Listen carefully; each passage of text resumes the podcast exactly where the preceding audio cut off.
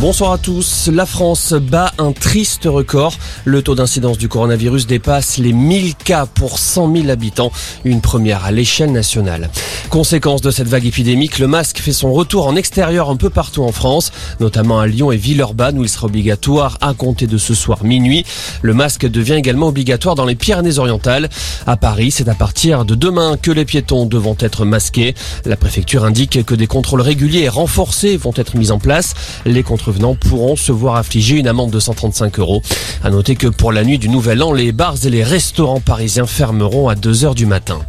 Les entreprises sont prévenues, elles pourraient recevoir une amende si elles ne jouent pas le jeu du télétravail jusqu'à 1000 euros par salarié dans la limite de 50 000 euros. Une mesure qui sera entérinée via un amendement déposé d'ici la fin de la semaine au projet de loi sur le pass vaccinal. Jean Castex a annoncé lundi l'obligation de porter le télétravail à 3 ou 4 jours par semaine afin de freiner les contaminations. Gérald Darmanin demande le renforcement de la protection des élus.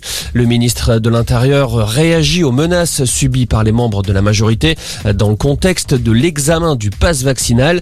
En début de semaine, le garage d'un député de l'Oise a été endommagé et des inscriptions hostiles liées au pass vaccinal ont été taguées. Gérald Darmanin demande aux forces de l'ordre de renforcer les surveillances des domiciles et des permanences. En foot, la rencontre entre Angers et Saint-Etienne est menacée.